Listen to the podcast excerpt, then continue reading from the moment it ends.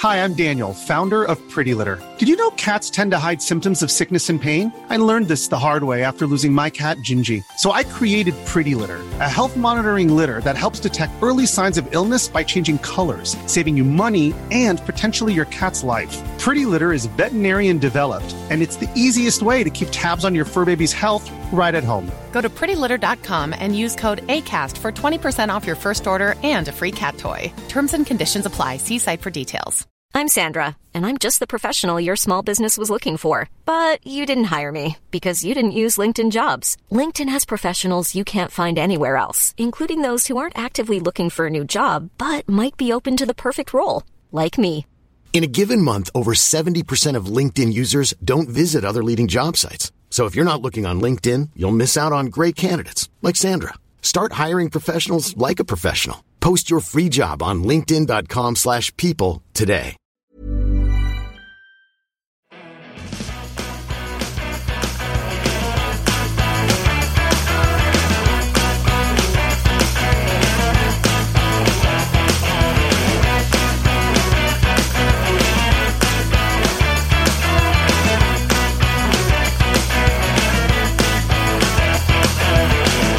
Hello, everyone, and welcome to Kilowatt. My name is Bodie, and I am your host. And on today's episode, I sat down with Bart Busschots.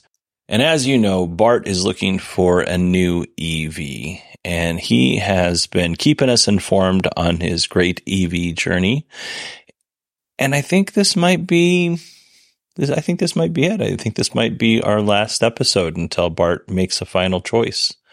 So sit back, relax, enjoy this episode. I did a little something different here. On today's episode, I released two versions of this show.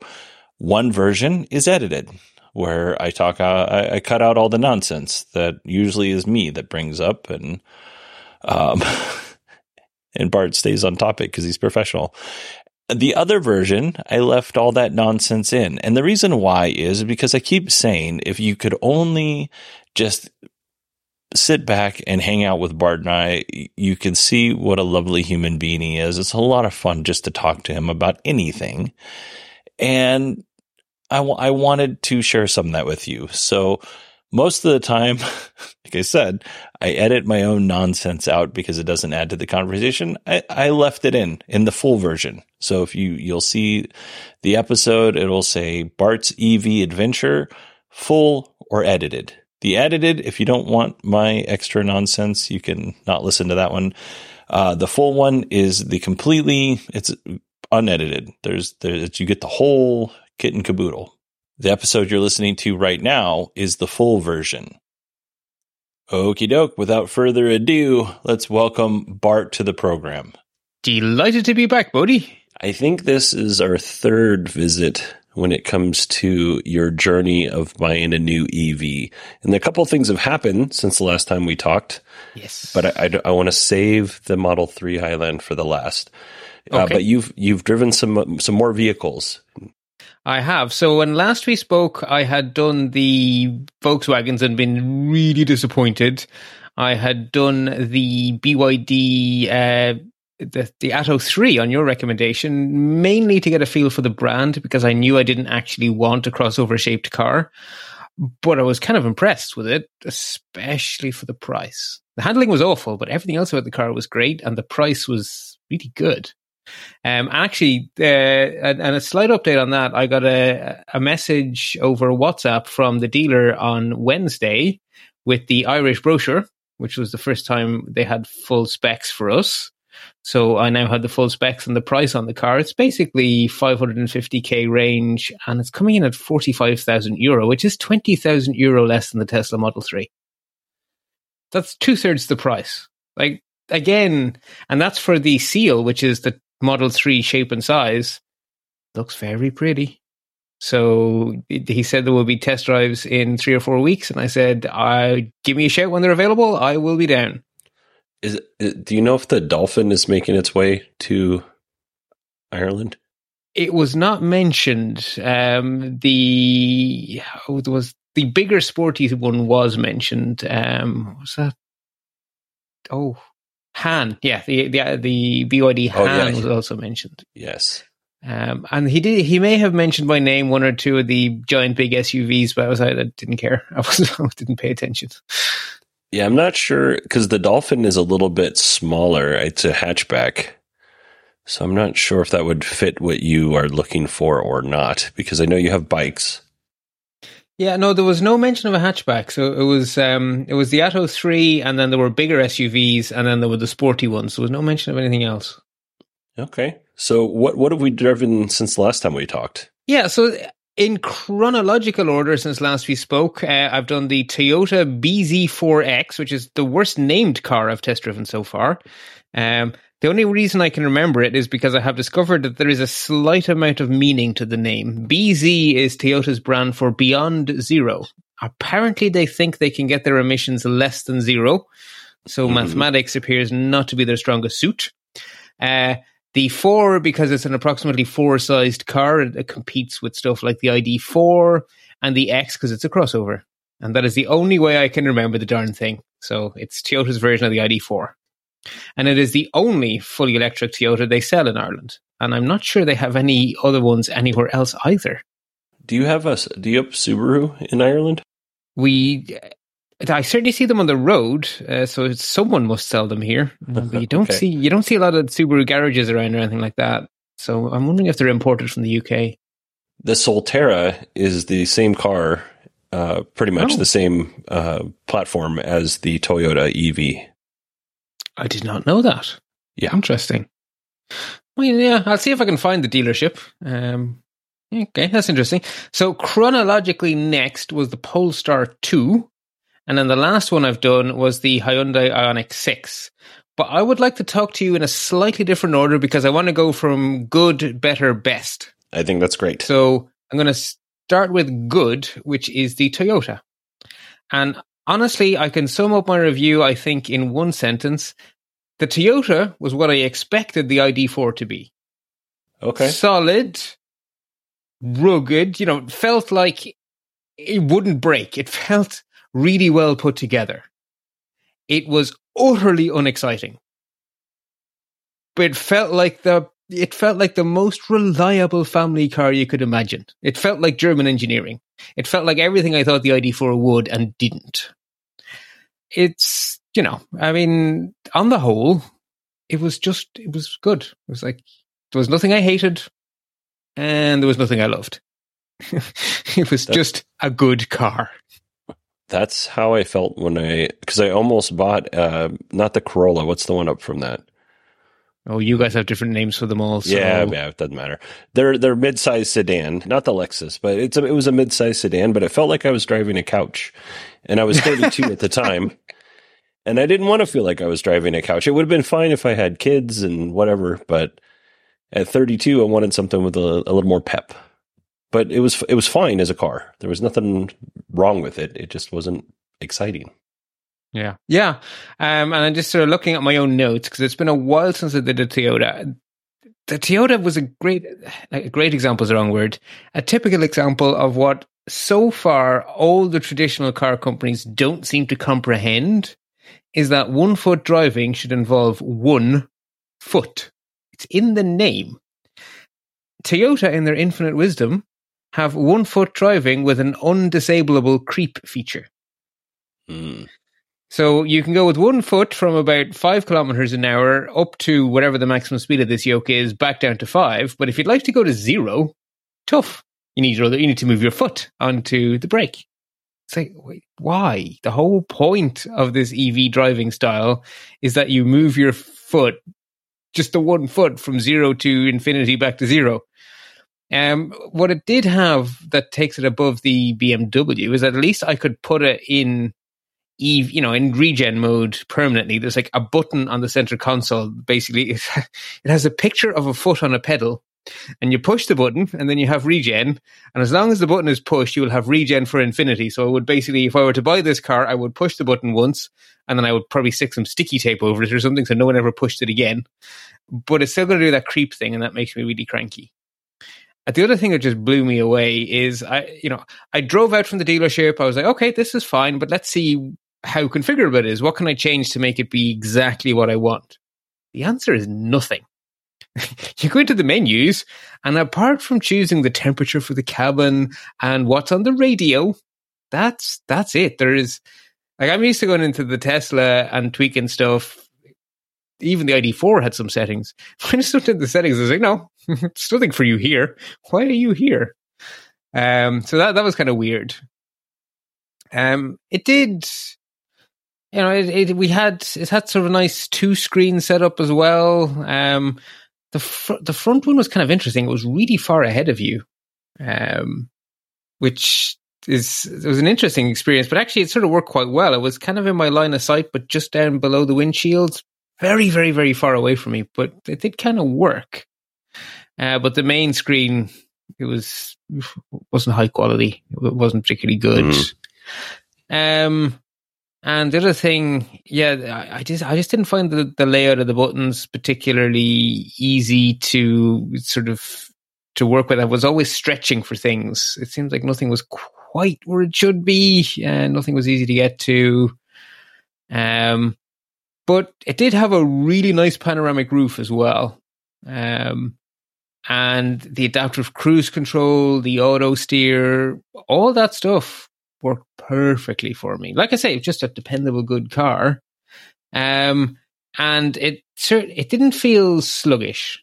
Like the ID4 just didn't feel like it did anything. This yoke, at least, wasn't sporty, but it wasn't it wasn't it wasn't bad actually. Um, uh, it handled decently. Everything inside it was really comfortable.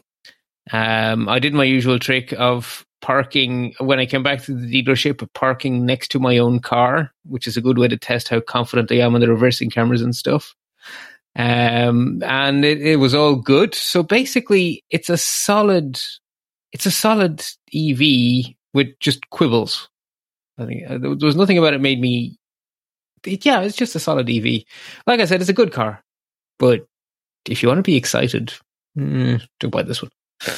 Did because I'm looking at the interior right now, and mm. you're hmm. right. Like it, it, looks like that instrument cluster is like on a swing arm. If you're looking at it from uh, the side view instead of like head directly in front of it, like if you're in the driver's seat, uh, it looks like it's kind of like mounted up in a. I don't. I don't even know. Uh, like like it's a robot it's almost. A strange thing because it's inside like a big V that funnels your eye into it. It's it's like yeah. someone took a dashboard and pulled it back and it stuck. it was like they were di- designing VR glasses, and they're like, you know what? Let's just put it on. We'll just make an instrument cluster. We won't put it on our face. it's it is a strange look, and the styling is actually a lot more avant-garde than the car feels to drive. Because I think from the outside, it actually looks quite stylish. It's pretty squared off, but it's not as uh, weird looking as more recent Toyotas. It's I I do kind of like it I think it looks decent for a Toyota anyway. Did you feel um,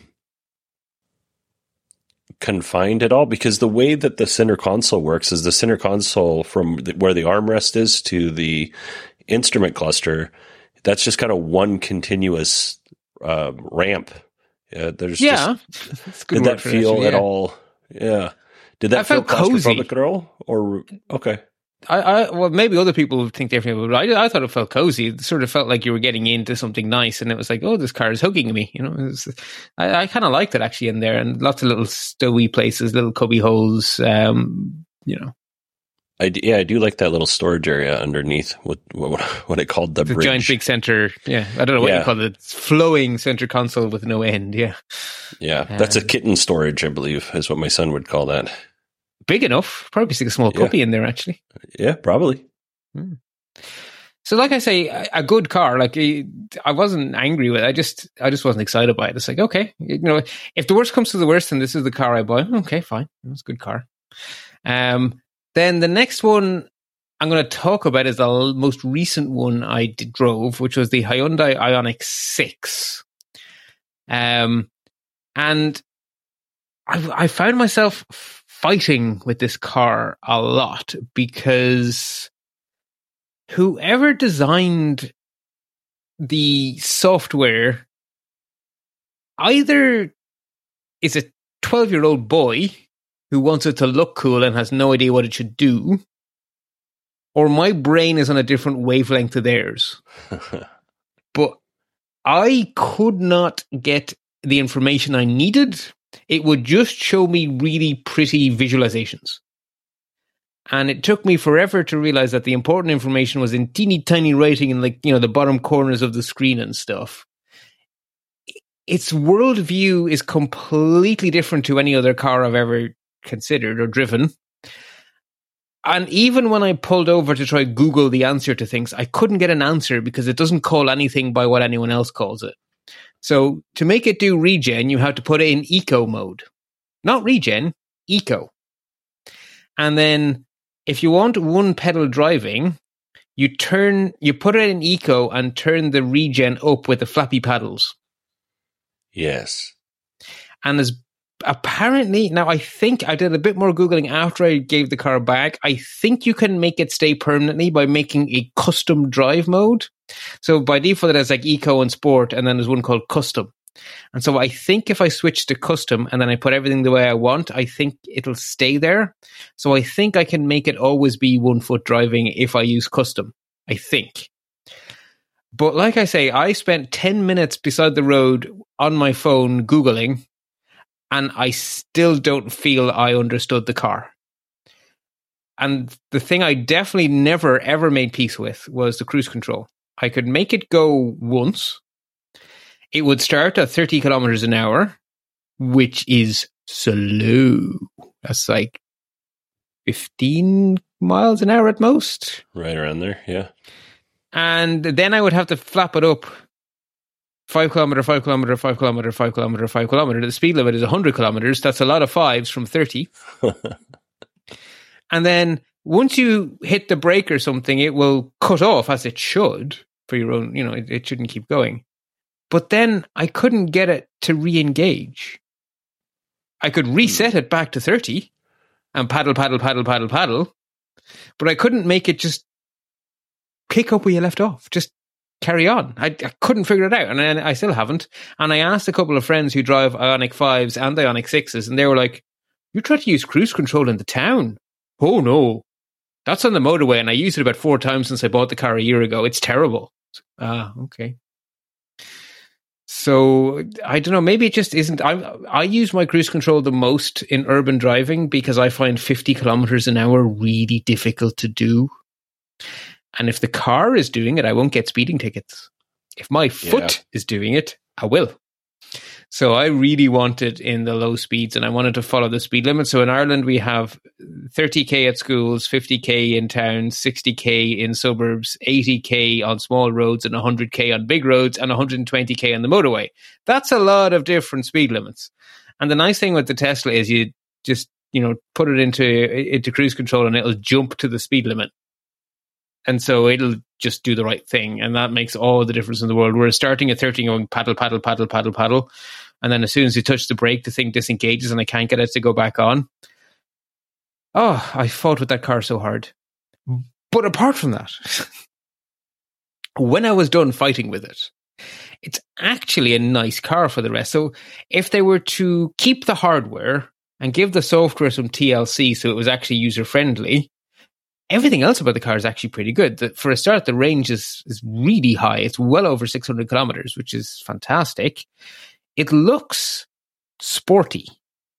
It feels like a crossover. It's the weirdest thing. You see this car that looks like a 911 or something, and you step in, and you're not sitting like in the Model 3, you know, with your, your backside on the road and your feet way out in front of you. You're sitting like you are in a crossover, upright, feet down, you feel like you have a big commanding view over everything. So you really do feel like you're in a crossover, but all around you is this very sleek, sporty looking car.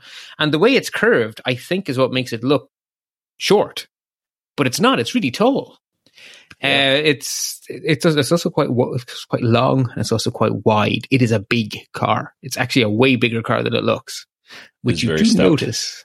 Yeah, you do notice it as you're trying to, you know, navigate through town and stuff. Uh, I got to because the dealership for for uh, my nearest Hyundai dealership is in a fairly small rural town, not rural, provincial. Um, I got to take it on some little mountain back roads, which is nice. Um, so I got to poke around in town where the traffic was awful. The cruise control, when it was behaving properly, it did the whole braking in a sensible distance thing. I eventually made it do the one foot driving, which it was good at. The auto steer, as best as I can tell, is perfect. Um, it, it handled everything I threw at it.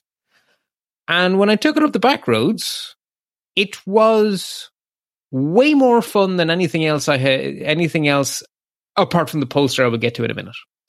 Um, it was not as much fun as a Tesla. It was way more fun than um, the Toyota and 0% terrifying, uh, unlike the Atto, which really was horrible. So, on the whole, it was actually, you know, on the whole, it's it's a, not a bad second place of all the cars I've driven so far, actually. And you sort of get the feeling that apart from the weird software, Hyundai seem to understand what an EV should be better than any other traditional car maker I've tried yet. They certainly understand better than Volkswagen. They certainly understand better than Toyota. So I was kind of like, okay, these Hyundai people, they actually do comprehend how an EV should work. So you know, on the whole, again, I did the whole reversing into a tight camera space or into a tight parking space. All the cameras were fine. So it, you know, it was actually a pretty good car and I wouldn't feel sad. I think I'd have to spend a week learning how to bend my brain to match its user interface. I'm sure I'd, I'm sure I'd succeed. And then it, then it would just be, well, that's how this car works. That's fine. And like I say, I think if I make a custom profile, I think I can make it remember. At which point, all of the most of the weirdness would go away, and then the only thing I'm left with that no one's been able to explain to me because every Ioniq Five and Six owner I talked to said they don't use it as the cruise control. None of them seem to think it was it could do what I want, so I don't know. Then again, a software update could fix it in five minutes, right? Yeah, yeah. Yeah, I I thought they and I haven't driven Ioniq six yet. My daughter and I were going to go and drive them at the beginning of May or at the end of May. This is how long ago we had we had made these plans, and then something had happened, and then she left for the summer. She's back now, so we'll try again. Have you driven a five? Uh, uh-uh. we are going to drive the five, the let's see, we're going to drive the 5, the 6, and the Genesis GV60 EV. Okay. That was the plan. Because the Ioniq 5 and the Ioniq 6, the dashboard, they just picked it up and they put it in the other car. It is the same. It's also exactly the same as the Kia EV6. It's it's the same car. Uh, so the difference is obviously it's way better electric motors and stuff and way better battery obviously in the Ioniq 6 and the Ioniq 5 but really software wise and just the physicality of the interior it's the same car it's it's it's shockingly the same car because i had two colleagues in work who happened to be parked next to each other at the charging station which i guess means it's not that unlikely with um, an ev6 and an Ioniq 5 and the outside is so different, right? The EV6 is so roundy and curvy and it looks way bigger. And the Ioniq 5 is all square. It's like square headlights with a square everything. And then you open the door and they have that identical big square dashboard. It's exactly the same. Yeah. Yeah. The GV60 is also really similar on the inside with some nice little elements like, oh, I can't remember exactly what all I there's ambient lighting, but I think that might be in the EV6 as well. It is in. It's in. No, it's, oh, I don't know about the EV6. The Ioniq 6. So while the dashboard is identical, the center console and the doors and stuff are much nicer in the Ioniq 6 than the Ioniq 5. And I'm pretty sure the Ioniq 6 had the nice lighting and stuff, a bit like the Atto did, actually. But that was really nice inside as well. Like it, it did feel a nicer place to be than the Ioniq 5, but in terms of the screens, they're the same size, the same resolution, the same terrible interface. yeah, like I said, the software did not improve. It looks beautiful with these cool animations and stuff, but in did terms re- of actually telling you stuff, it doesn't seem to be its point. Did you recline the seat? I adjusted everything so that it was comfortable, so I guess I did. Um, well, they have a little uh, they have a little foot rest that comes up when you recline the seat all the way. Oh no, I didn't try that, and the dealer didn't tell me to. Oh, poop. Mm. No, so, no, sorry, I'm sorry I didn't know about that because I would definitely would have tried that. That sounds rather cool. Yeah, my kids are are out aged for this, but I used to have to sit in Driveline because uh, they went to one school that didn't have buses. So I, I, I you'd get to Driveline 45 minutes before you needed to pick your kid up. Otherwise, you would be there an hour after your kid got out of school. It was a nightmare. Um, so, so when I saw that, I was still picking my kids up from Driveline. This was for the Ioniq 5. This was, you know, a couple of years ago. Yeah. And I was like, oh man, I could just kick back. So nice. Like I could just sit in the car and, and take a nap and set an alarm yeah. I can see the value in that, especially if you need, you know, or your kids play some sort of sport and it's just too much effort to go back home. Just, yeah, yeah, fine. You go play your sports ball. I'll just be here with my newspaper. I'll just kick back. or my iPad. Yeah. Let's be realistic. But yeah, I, I wish I'd known about that because I certainly would have given it a go, but I did not. It is big in there, though. It is. It is a very. It is a very comfortable place to be inside the Ioniq Six. Yeah, I, I, I got in the back seat. I felt like the back seat was fairly comfortable. Um, I think I think it was it was either the EV6 or the Ioniq 5. When I sat in the back seat, it felt like my head was almost touching the top of the the roof. It just felt like it was very tight, but the because the Ioniq 6 is so rounded, I didn't have that feeling in there. Interesting. Yeah, because it does. It, it's it's oh yeah, it's like a cross between a Volkswagen, a really really really big old fashioned Volkswagen Golf, and uh, I think it also reminds me an awful lot of a 911 front and back. Yeah, it's just got that styling, that wider stance. Yeah, yeah. Like I say, it's a surprisingly nice place to be inside, and they do they do look good on the inside. You know, they yeah yeah. Like I say, you know, good, better, best. So this one is better, and the Ioniq Six is definitely in a very strong second place on my list. So my, my list is is firming up, and number two is definitely the Ioniq Six. Right on. And that takes us on to my number one, which is without a shadow of a doubt, the Polestar Two. I have no complaints. I can quibble about a few things because I'm me, and of course I can quibble about a few things. But there is nothing I can say that is bad about the car. As soon as I sat in it, I realized that this is a car by a company that is as EV first as Tesla, that understands the importance of software as much as Tesla, and that is built by a bunch of racing engineers with Scandinavian engineering skills. And that's a really good combination because that thing feels as indestructible as a Volvo. Like it just everything about it is solid. The software, the screens are beautiful. Uh, the center console is like a portrait mode iPad. The front dashboard is very much like a traditional car dashboard, but bigger and very, very good resolution screen. It's all a screen, but it's shaped like a dashboard and it tells you everything you need really, really clearly. It's like IKEA made it.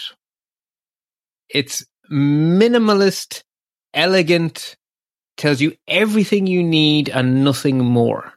It's really good software. It's really physically nice in there. Things are where you want them to be. They feel right. And then you drive it. I thought the Tesla was fast. I thought the Tesla handled well. Mm, it, it does. But this thing blew me away. Now, very clever of them. I had said because I didn't want to wait. They ask you on the intake form, do you want to drive the dual motor or the single motor, or do you not care? and I, I only had one day I could do the drive and I was like, I don't want to not get to do this test drive because they're going to pick the wrong car or something. So I just said, I don't care. Just give me a Polestar. Very wise of the dealership. They gave me the dual motor. And their dealership is at the foothills of the Dublin Mountains. And they said, you have an hour and a half to do as you wish. By the way, the mountains are just over there. So I was like, well, I'm going to put two and two together here. I can drive suburban driving to the motorway from the dealership. I can go on the motorway for 10 minutes to get to the bottom of the mountains, and then I can go up country roads through the mountains, back to the motorway, and back to the dealership and have half an hour to spare if I want.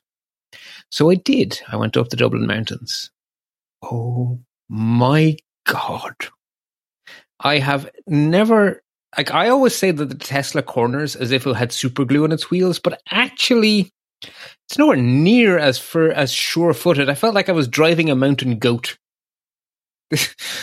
this thing went exactly where you put it with this sure footedness you wouldn't believe, acceleration that defied imagination, and it could steer and turn as if it was perfectly normal to be able to do those two things at once without and even feeling the tiniest of a hint that there even was software fighting hard to make physics work. Like, I love how the Tesla Model 3 drives, but this thing puts it to shame. Now that was the dual motor, and it was very, very clever of them to put me in the dual motor first because it it absolutely blew my socks off. So then I went back to the dealership and I still had half an hour left over. And, you know, so I was talking to the dealer and I said, look, you know, really enjoy that drive, but actually, realistically, I want the longest possible range. If I've understood your brochure right, that means a, a single motor, not a dual motor. And he said, you have read the brochure right. That is exactly what it means. We have a single motor here now.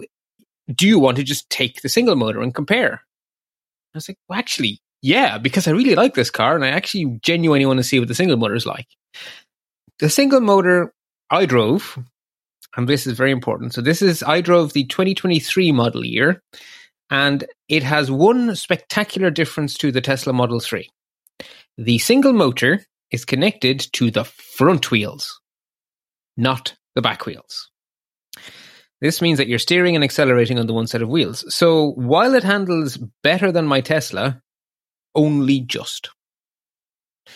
So it's quick and it's great fun, but when you try to steer and accelerate, either you will feel the traction control fight you, or if you're on gravel, it'll just go throw half the gravel behind you. Which the Tesla won't do. The Tesla will just you'll just feel the traction control stop you. I'm not sure which is better or worse. It's different. So it's notably different that the front wheel drive is just mm, it, it, it compromises things a bit. But it was still, even with the front wheel drive, it was still a nicer drive than the Tesla, but only just. So I mentioned this to the dealer, and he said, "Well, it's funny you should say that." He said, "Because the 2024 model year, which we will be selling from approximately, depending on how things go, April or May, is going to have two changes over the car you've just driven." It's okay. What are the two changes? It's going to have 600 plus range, not confirmed, probably about 620, which made me immediately go, ooh, that's better than the 550 you're offering now. And we're moving the one motor to the back because it handles better. I was like, yeah, it does. So basically, the the you know the things that the car had that were putting it behind the Tesla. The Tesla has 609 range, so 550 was less, and that was annoying me but they're saying 620 or more. And the one I drove was front wheel drive, and that is a compromise. And now they're offering me one with the with the motor on the back. I'm pretty darn sure that's my next car. Interesting. because that's a that is a um, that is high praise based on if you would have came out of the cranky gate. I've been at everything else. no, no, no, not not at all. But if you would have came out of the gate with this car and said, "This is the car," I think I, I don't know if it would have had had as much of an impact as as this because you had so many more experiences and you learned how many more things that you really didn't care for when yeah. it comes to having a car. And if you're going to spend that much money on a, on a, on an item, you should care for all of it, not pieces of it. Correct. So, and 385 mile range was what 620 kilometers would end up getting you mm. for those of us that live in the United States. That's pretty good. Pretty good. That's pretty good. That is pretty good. It's a you know it's 10 more than the Tesla the newest Tesla long range. And you know what I have now is 420, so it's way more than 420. Um and now it's not perfect perfect because it's there's one thing that makes me mildly cranky about it. I have been assured by the dealer if I want to, I can avoid this problem by never signing in, but the software is by Google. Yeah. And they think it's a feature. And they tell everyone, no, you can sign into your Gmail. It's like, I do not want my car signed into my non existent Gmail because I don't trust Google as far as I could throw them. Um, but you can, I, I double checked with the dealer, with the engineer, basically with every human being I could speak to, and they all said the same thing. No, no, no. If you do not log into a Google account, the car will function perfectly.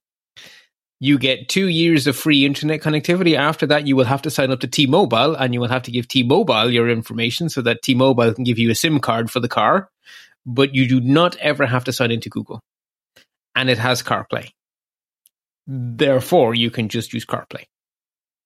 Okay, fine. I will accept this. Um, so on the whole, I think the Google problem that really had me very worried. I nearly didn't drive the car at all because of the Google. I nearly didn't do the test drive because of the Google.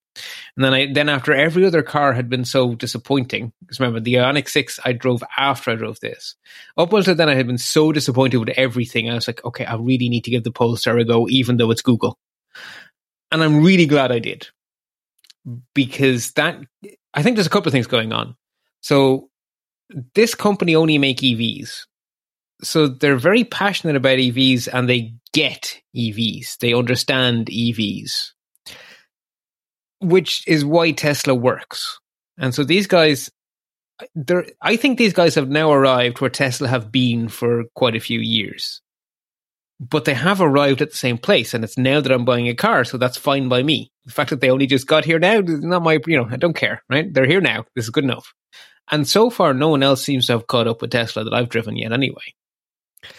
So there's a lot going on there. Um, like I said, the new version is going to be the rear wheel drive with a longer range. All of the materials are sustainable, and they actually have a lot of detail on the carbon footprint of the entire process of manufacturing the car, all the materials and stuff. So they're they're thinking it through all the way. They're Volvo engineers, mm-hmm. and that the, the I, I may be like a Scandinavian in disguise. I just love the the mindset of of you know IKEAs and stuff like that. It just it agrees with me. I've always the saddest day of my car related life was the day that Saab went bust. I I always wanted to own a Saab, and they don't exist anymore. But I kind of feel like if Saab did exist, they'd make a Polestar. It just it feels like that's sensibility. So it really agrees with me at a at an emotional level, and if I'm going to fork over 69 ish thousand euro, it probably should agree with me sure. at an emotional level.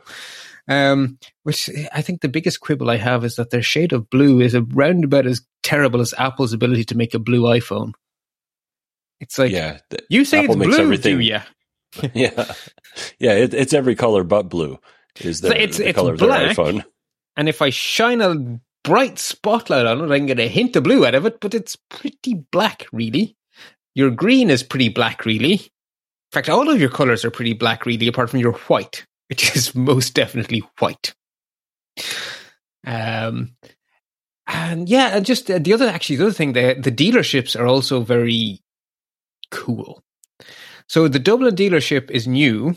So they have a dealership in a shipping crate the thing is literally four shipping crates that assemble into a dealership. I, I imagine there's a button they push and it sort of transforms out, but it's probably slightly more complicated than that. But the whole thing is this really fancy showroom in shipping crates. And they have the first use of VR that I have ever seen that I actually like. So they have in front of you in the thing one Polestar 2. And they give you an iPad and you point it at the floor and it calibrates itself and then you lift it up and you see in the iPad the car in front of you. But on the iPad you can change the wheels and then the car changes in front of you and you can walk around it and look inside and it's all perfect and it lines up exactly with the physical car. And you can change the color of the exterior and stuff. And already I was like, that's pretty cool. Your blue still sucks, but that's pretty cool. And they said, now change it to another model of Polestar. Because they didn't have anything else in Ireland yet, because they're only selling the Polestar 2 in Ireland at the moment. it superimposes the other models on the Polestar 2 with the front wheels perfectly lined up. And then you can choose to have it in fully opaque mode or in semi transparent mode. And so you can see how much bigger a Polestar 3 is than a Polestar 2 because it's literally sticking out above and behind and so on and so forth. It was a really cool experience. And what really blew my mind is you can look inside the car that's not there. And the interior gets superimposed on the other interior. It's it's head wreckingly cool. It really worked. It worked really well. Yeah, that is that is a, a feat of, of software engineering right there. That is not an easy thing to do because if you move it fast enough, you would think that you'd get a little jiggle or It- something. Blew me away. It, it like it genuinely fools you. It's amazing. And like I say, I've seen I've heard a lot of hype about this VR thing, but that was the first time I looked at it and went, "Oh, this works. This has a use." Now, the dealer was quite keen to tell me how how way bigger the Polestar 3 is, and I was like, "Yeah, I don't want a bigger car. If you made a smaller one, I'd buy that one." I was like, yeah, no, we don't make a smaller car. It's fine. Just put the motor in the back and make it go further, and you've sold me. To be honest, so it yeah, assuming the 2024 model year lives up to what the dealer promised me, I will be buying this car. Almost certainly. I'm still going to test drive the the uh, seal, uh, the BYD seal, because I'm kind of curious, and they have an opportunity to blow my socks off, but they'd have to beat the Polestar 2. That that that's awesome. I'm really glad that uh, I got to be on this ride with you, just a, even a little bit. Uh, I honestly thought that after you looked around a little bit when when we first started talking, that you just end up with a Model Three. So did I, especially after my visit to Volkswagen, because I didn't know how much of what I loved about the Model 3 was Tesla and how much of it was just modern car. And it turns out that Tesla make really good cars. They're run by a lunatic, but they make really good cars. And I want a car where I'm not afraid of software updates. So I want away from the lunatic, but I want everything else. I want to keep all the cool stuff, right? I want a car Yeah. that is as that is as good, that is as much fun, that is as forward thinking, that is as environmentally friendly, that is as well engineered, and the Polestar 2 is. And it's Volvo. I like Volvo. I don't mean I just I've always wanted to don't like a Volvo or something, so it's, it appeals to me that way too. Yeah, yeah, for sure. Uh, in in in some small way, the Volvo EX30, which is their uh, uh, really affordable EV, it's around thirty thirty five thousand dollars, right? Hmm. It's a uh, it's an SUV, so it wouldn't work for you necessarily, but that's kind of what you know I drive here in the U.S. And that car came out or was announced after I had already put my deposit down, and we were really close to getting it, uh, the the Model Y. Hmm. But for the you know roughly twenty thousand dollar price difference, and if you add in tax and stuff, uh, probably be closer to fifteen thousand dollar price difference. Um, I, I I would have been happy saving more money um, and still going with a Volvo. you know, yeah, I, you know, the, nobody the- looks down at you when they're like, "What are you driving?" You're like a Volvo, and they're like, "Oh, Yeah, yeah. It it does it doesn't come with a. Was it I saw? It was someone in um in, in a chat group had a, a sticker. I bought mine before Elon was crazy or something. yeah, yeah." Yeah, and I guess the other thing you wanted to talk about because it it is something I've been, you know, I was sort of waiting on is okay. So uh, there's a rumor Tesla are going to do the Model Three again. There's a rumor Tesla are going to do the Model Three again. And every time I was on, you would tell me, "Yeah, I, I swear the rumor mill says they're about to do the Model Three again." they finally did it again. Yep, they finally came through. The Model Three Highland. And is, that a code name, or are they actually calling it that? Nah, it's a code name. I think they're just calling it the refreshed Model 3 for the short term. Yeah.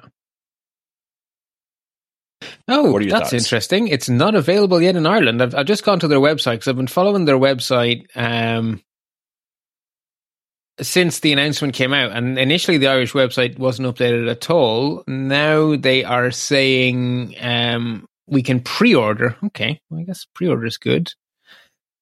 Um, so I'm just looking at it now that they finally updated the website. Really cool photograph they picked. Actually, it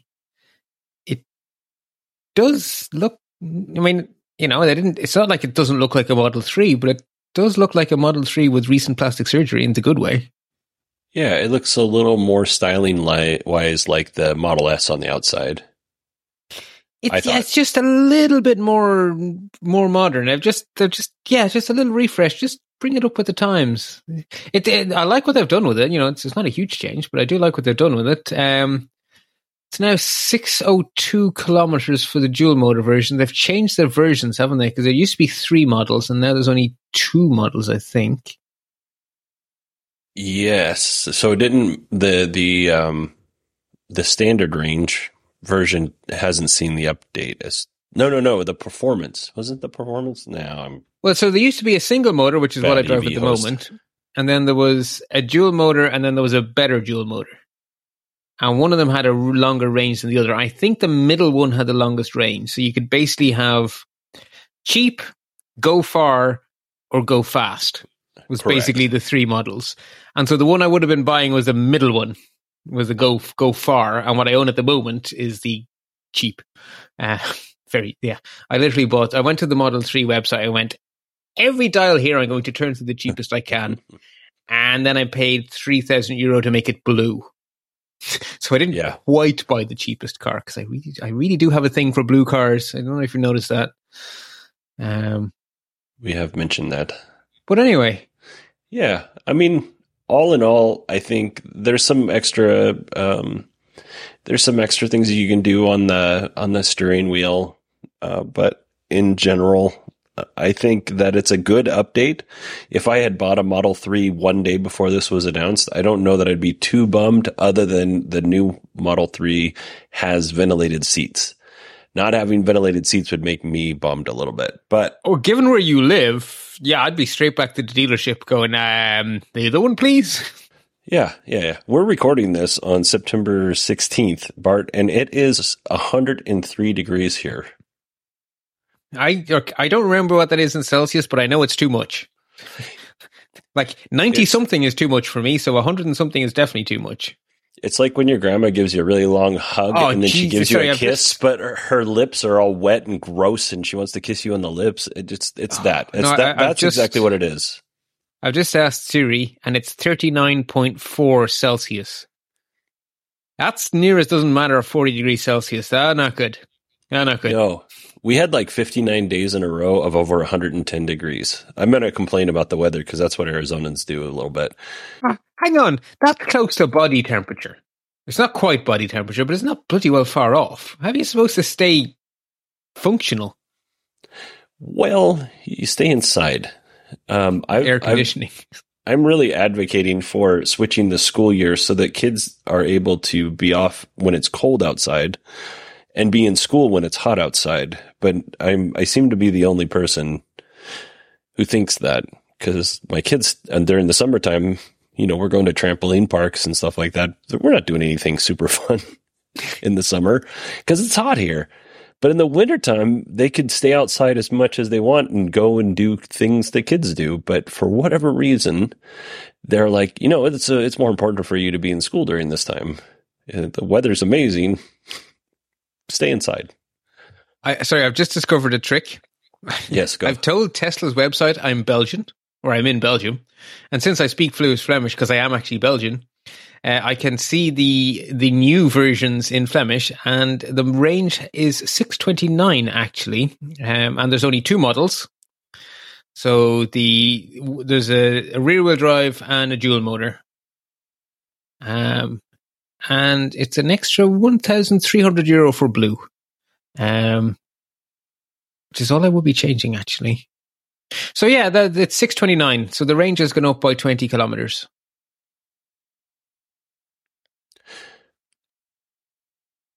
So when you make your your choices, because uh, that's January, February, March, right? Is when you're planning on doing that? Early next year, yeah. Is there anything else that you're going to look at in in between then, besides the seal? I definitely going to drive the seal. If there's nothing else on my list, unless someone announces something new. if I learn about something, I will give it a go. Like if if someone tells me that you know they were really surprised by X or Y, well, heck, I'll give X or Y a go. What the impression I'm getting is that in three years' time, when I'm doing this again, I have a feeling Stellantis will be really high on my radar because the stuff they're describing about their next upcoming platform sounds really good if they deliver what they're promising in their next platform, like the what is it, Stellar Medium or what are they calling it? Mm-hmm. Stella Medium. Mm-hmm. Stella, oh yeah, that was it. Um, the Stella Medium platform sounds amazing, and if they had, if those cars were ready now, they'd really be in contention because I would really quite like it. I've always had a thing for Peugeots. Actually, I always wanted to. When I was a kid, it was the big battle. I don't know if it was the thing in America, but in Europe, it was the battle of the GTIs, and you had golf people and you had 205 people. I was very much a 205 person. I always wanted the, the Peugeot 205 or later on the 306. Would have loved a sporty 306 as a teenager. In blue. So, my wife's cousin lives in, uh, he was born in Scotland, right? She has family over there. He has such a thick Scottish accent that you can barely understand. His name is Naren. You can barely understand anything this kid says, right? And for the longest time, and when I when I first met him, he was like 16. Maybe he's a little older than that. But he really, really good human being. Loved hanging out with this guy.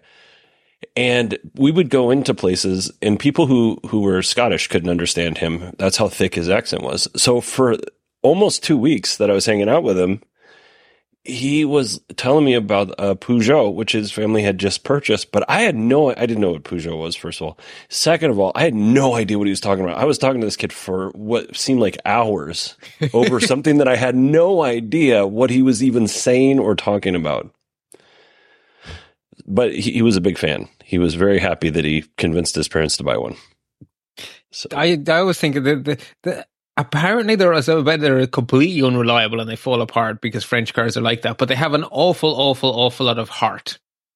Um, uh, and yeah, I guess that's a bit. That's very European actually. If you think like an Alfa Romeo, you know, when it works, it's the world's best car.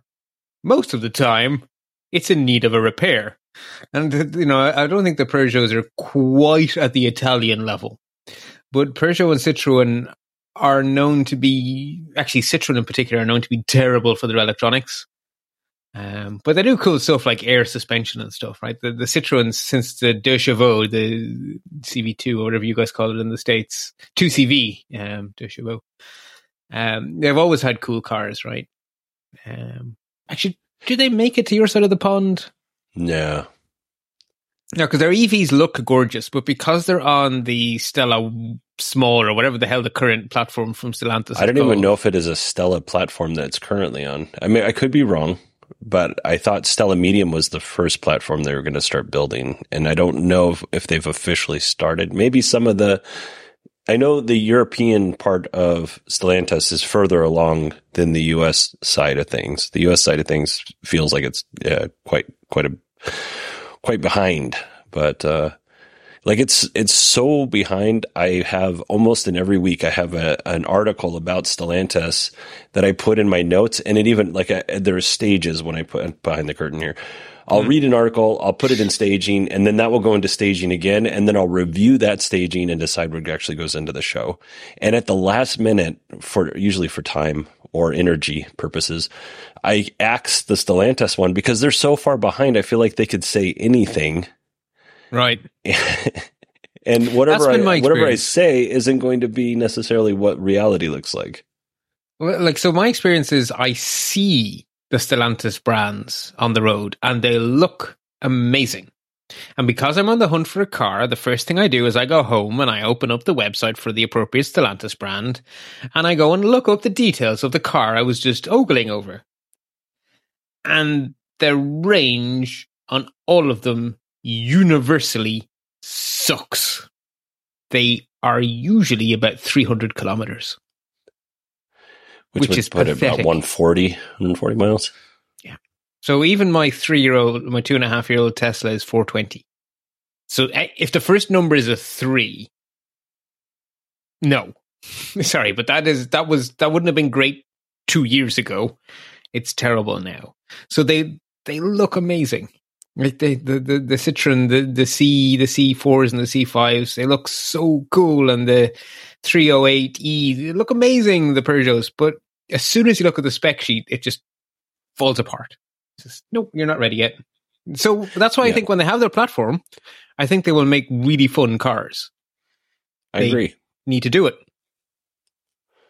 Yeah, I have Stellantis also, and I'll let you go here in a second. But Stellantis also has a weird thing where uh, part of their, at least their U.S. side of things, really wants to keep that that muscle head. Like this is Mopar, um, you know, 1960s, uh, f- you know, muscle car. They want to keep that feel even outside of outside of muscle cars, right? It, it in their other brands like minivans. It just feels like they don't want to let that side of the, the, the story go. And I don't think you have to. I think you can reinvent yourself with you know these this you know minivan that can go 0 to 60 in less than 5 seconds you know i think you, you i think their messaging is we're going to we're going to hold on to what made us you know part of americana but i think it should be we're going to improve what made us part of Americana. I mean, you know, the, the power of having so many brands is that you should be able to do it all. Like in terms of the, like, I'm just looking at the American brands and they're all of a kind. Well, no, Chrysler isn't. Chrysler doesn't have that Americana feel really. They should really use the Chrysler brand for something more sensible. But Dodge, you're expecting a big shouty car. Jeep, you're expecting a fairly shouty car. Ram, you're expecting a pretty shouty car. Um, they're the only American brands I recognize. Actually, they're they are largely a European company. Abarth, yeah. Alfa Romeo, Maserati, they're sporty, sporty, shouty, shouty cars. But then your Citroen is your completely quirky family car. Your Lancia, crazy, that brand still exists. Opel and Peugeot are your typical family cars. Vauxhall is just Opel in Britain because they're different. Um, or do you think they are? Um, yeah, they, they have a much nicer range of European brands now that I'm looking at it here. I don't recognize free to move or Leasys or something like that. Leasys? Don't even recognize that brand. Yeah, other than that, I didn't recognize I, I either one of those either. Yeah, and DS is basically Citroen Sporty. DS is oh, just oh, yeah. the, the, the, fancy pants Citroen. Um, and they, they've taken the Citroen logo and they've made it as if Escher painted it, or or maybe one of the Cubist artists. It just exploded it. They used to call them Picasso, but since turns out he's a bit of a sort of a, I think it was he. Yeah, I don't think he'd do well in the Me Too era. Um, so I don't think they're they're using that brand as much anymore. But DS Automobiles, that was basically the the, the yeah the I guess was a Lexus of Citroen. Got it. Got it. And Free to Move is their their charging, like their DC fast charging brand. Oh, they're, so they're not. They cars. partnered, I think, with Mercedes on that and stuff like that. Actually, that was that was the other brand. I a, a colleague in work was aghast that I had not considered Mercedes. so, so to humor him, I went to the Mercedes website. Yeah, there was a reason they weren't on my short list. Either I spend double my budget or I get a car with far too little range in a shape I don't want that looks pretentious and ick. See, uh, there, there's a person in my neighborhood that has one of those, right? Uh, one of the EVs, and every time I pull up next to it, I feel inferior, and that's that's on me. But I'm like, this car is all. It always looks like it's wet. It always looks like it is just sleek and and like it's just moving through there. And then I look at what their instrument panel looks like, you know, through the, through the windows because we don't live in the same part of the neighborhood. And I'm like, man, that's really nice. But also, I don't want to spend that much money on a vehicle ever. Right. Because I went to their website, it went, show me the EVs only, sort by price, ascending. So it was 55,000 was the starting point in euro which is a you know it's it's it's a little below the Model Three, but that was a terrible car, and it did not have a nice interior or a nice exterior or good range. It was a pretty awful car. And then the next one up was sixty five, and then into the seventies, and then into the hundreds, two hundreds, and then we were into amazing cars They looked fantastic outside and in and had stupendous range. But that's triple my budget. And Yeah. yeah, no. so Yeah. I was like, yeah, look, you work with me.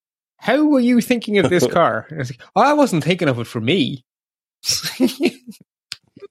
My uh, one of the people on the other shift uh, that relieves us, she became a. It's common for firefighters to make terrible financial decisions, so she became a firefighter, uh, got out of the academy, and uh, wrecked her. I think it was a Kia, right? And then she was like, "Okay, well, I'm going to buy a new car. I got insurance money." She bought a really nice Mercedes. I don't know which model it is, but it's really nice, and she takes really good care of this thing. But she basically has to work one overtime a week and her because she's new her overtimes don't pay all that much so she has to make one overtime a week to pay for that car and her apartment um yeah Oh Lord, won't you buy me a Mercedes Benz? yeah They do, they do still have something. Yeah, but as I say, they, they didn't last long on my shortlist. Even even though my colleague insisted on, on looking at it again. Um, but no, they did not. They did not get far. So yeah, like I say, I'm open. I'm open to discovering something I don't know about, but I'm pretty sure the Seal will be my last test drive, and then I'm going to wait for the 2024 model year pricing on the Polestar 2 and the official range, and then into the spreadsheet it'll all go. But unless something unexpected happens, it'll be Polestar choice number one, Ioniq 6 choice number two, and choice three is open. Might Okay. be the seal. Mm, yeah, cho- choice three is open. well that's awesome bart thank you so much for coming on and sharing i realized the last time when i was editing our last episode I did not give you an opportunity to share where people can find you. I also didn't tweet about it or anything else. I'm so sorry, but uh, you you did. You're like, hey, I was on this podcast. I was, oh, I'm a bad host. But how can people find you? Uh, easiest place to go is let's-talk.ie, which is where my two podcasts hang out. Uh, they are both monthly shows. Uh, I do one show each month on the Apple News. I sort of, I do, there's lots and lots of people doing regular Apple News every day or every week. I do the zoom out version. I basically stand back and take the big picture view once a month. And it's really fun writing those show notes because you actually do get a different view of what's going on when you only do 12 shows in a year. And then my other one is a photography show, and it is not a gear show, even though my Apple stuff is clearly gear, right? That's by definition. But the photography show is the complete opposite of that. It is about the art and craft of photography. You know, it, why would you use a zoom lens? Not what zoom lens should I buy? You know, what's the difference between shooting with a, a big camera versus a camera phone? Not which camera phone should I buy? You know, that's sort of the, the difference, I guess. You know, how to photography, not what to buy. And I have a lot of uh, fun. Is the first step always live in a fairy tale like book village? Is that the first No. step? Because I see is your not. photos, and I'm like, hmm. No, there is beauty everywhere. You, yeah, you, all of them. Uh, the color is beautiful. The flowers are beautiful. The sky is beautiful, even when it's gray outside. Um, the buildings are beautiful. If you threw that in a little black and white and maybe added a little, a little effect here and there, you could make it look like it was like 1940s industrial area. You live in an area that is just very photogenic, and it's it's hard to find that uh, in in the uh, dirt field sandbox that I live in. I, there is something photographically special everywhere. It's different everywhere. And sometimes it involves zooming in, sometimes it involves zooming out, but there is something everywhere. Um, and the art and craft of photography is finding it. I will say, I will say that Arizona has the best sunsets out of any places I've ever lived, uh, including Big skies. Like, bi- beautiful, and it's it's so pretty. And uh, one of the rockets went up in California uh, last week, and uh, we're we were sitting outside watching that. That was really cool. Really, that really is cool. Yeah, we watch. don't have, no one launches rockets from Ireland. Yeah, well, We that, don't we- no weather for it. yeah. Well, awesome, Bart. Well, thank you so much. I'm going to put everything in the show notes, and I appreciate you coming on and and being so generous with your time. Bodie, I have so much fun talking to you. You can have me on whenever we have something to talk about. You can always have me on because I love talking to you, and apparently the listeners like it too. They do, and and since we've had so many uh, digressions in this this conversation to this point, I'm just going to leave them in because I keep telling people that they need to know what the conversation's really like, and this is what it's like. So go. no editing today. That's a good excuse. I like it. Uh, actually, in the very early days of podcasting, there was a podcaster I listened to called it uh, "Live to the Hard Drive," which is his excuse for not editing. I thought it was a great phrase, "Live to the hard drive." Anyway, Bodie, thank you again, and I will talk to you whenever. Thank you, Bart. Hi, I'm Daniel, founder of Pretty Litter. Cats and cat owners deserve better than any old fashioned litter. That's why I teamed up with scientists and veterinarians to create Pretty Litter. Its innovative crystal formula has superior odor control and weighs up to 80% less than clay litter. Pretty Litter even monitors health by changing colors to help detect early signs of potential illness. It's the world's smartest kitty litter. Go to prettylitter.com and use code ACAST for 20% off your first order and a free cat toy. Terms and conditions apply. See site for details. Hey, it's Ryan Reynolds, and I'm here with Keith, co star of my upcoming film, If, only in theaters, May 17th. Do you want to tell people the big news? All right, I'll do. Sign up now and you'll get unlimited for $15 a month in six months of Paramount Plus Essential Plan on us. Mintmobile.com slash switch. Upfront payment of $45 equivalent to $15 per month. Unlimited over 40 gigabytes per month. Face lower speeds. Videos at 480p. Active Mint customers by 531.24 get six months of Paramount Plus Essential Plan. Auto renews after six months. Offer ends May 31st, 2024. Separate Paramount Plus registration required. Terms and conditions apply if rated PG. Millions of people have lost weight with personalized plans from Noom. Like Evan, who can't stand salads and still lost 50 pounds. Salads generally for most people are the easy button, right? For me, that wasn't an option. I never really was a salad guy. That's just not who I am. But Noom worked for me. Get your personalized plan today at Noom.com. Real Noom user compensated to provide their story. In four weeks, the typical Noom user can expect to lose one to two pounds per week. Individual results may vary. I'm Sandra, and I'm just the professional your small business was looking for. But you didn't hire me because you didn't use LinkedIn jobs. LinkedIn has professionals you can't find anywhere else, including those who aren't actively looking for a new job but might be open to the perfect role, like me.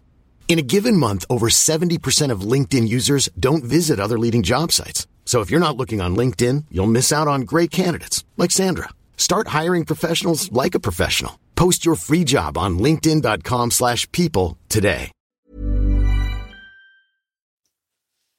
I would like to thank Bart for coming on and being so generous with his time and information.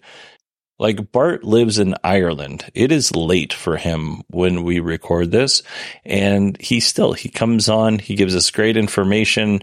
He he is very patient with me. So yeah, uh, I adore Bart. He's a wonderful human being. So if you want to catch more Bart Busschots, you can catch him on the NosillaCast every two weeks. He's on and he does security bits with Allison Sheridan, another friend of the show. And then Bart has Let's Talk. So it's Let's Talk Photography and Let's Talk Apple. And I will put links to the show notes for all of this. And I would highly encourage you to go and listen. All right, everyone. That is it for me this week. If you want to email me, Bodie, B O D I E at 918digital.com. You can also find me on Twitter at 918digital. I hope you all had a wonderful day, wonderful weekend, and I will talk to you on Friday, where my guest will be Edwin Xiao.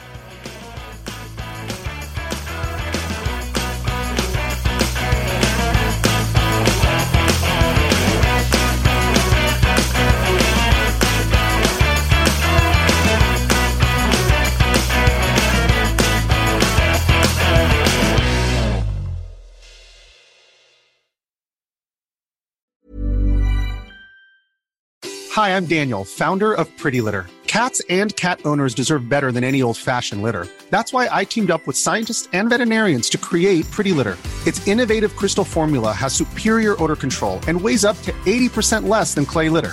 Pretty Litter even monitors health by changing colors to help detect early signs of potential illness. It's the world's smartest kitty litter. Go to prettylitter.com and use code ACAST for 20% off your first order and a free cat toy. Terms and conditions apply. See site for details.